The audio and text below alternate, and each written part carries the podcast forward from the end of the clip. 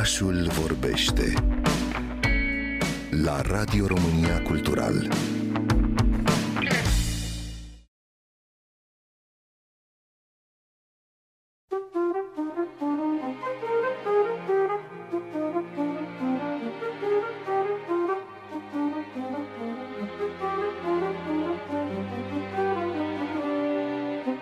În zilele friguroase ale lui februarie, Veneția se transformă într-un punct fierbinte de pe harta lumii, pentru că aici sosesc de peste tot turiștii curioși să vadă cu ochii lor minunatele măști și costume de carnaval, ce umplu străzile înguste care străjuiesc celebrele și romanticele canale. Pe o scenă imensă, așa cum este orașul acestor zile, defilează actori ce poartă cele mai uluitoare, complicate și colorate veșminte, într-un extravagant spectacol urban ce are deja în spate o istorie de multe secole. Carnavalul de la Veneția, care încântă și uimește în egală măsură cu concertele și paradele sale, își are însă originea în ritualurile ancestrale de trecere de la iarnă la primăvară. Antica Saturnalie romană a fost precursorul carnavalului modern, zilele dedicate zeului recoltei și al fertilității, ștergând prăpastia dintre stăpân și sclav, ei împărțind în acele zile aceeași masă și aceleași bucate.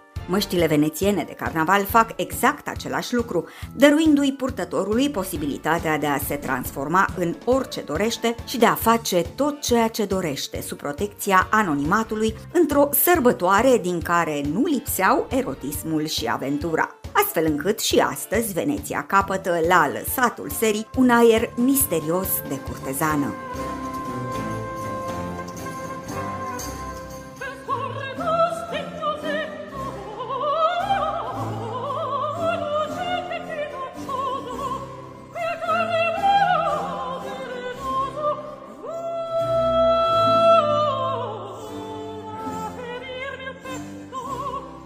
Măștile venețiene au câștigat atât de multă popularitate încât au început să fie purtate în mod constant, locuitorii orașului preferând să-și ascundă fețele chiar și fără niciun carnaval, astfel încât în acea comunitate relativ mică să nu știe nimeni în ce casă a intrat seara sau de unde a ieșit dimineața. Și pentru că purtatul măștilor încuraja și criminalitatea, biserica a fost nevoită să restricționeze folosirea lor la începutul secolului al XVI-lea fiind adoptată o lege care prevedea că cei care purtau măști în afara perioadei carnavalului să fie amendați sau chiar arestați.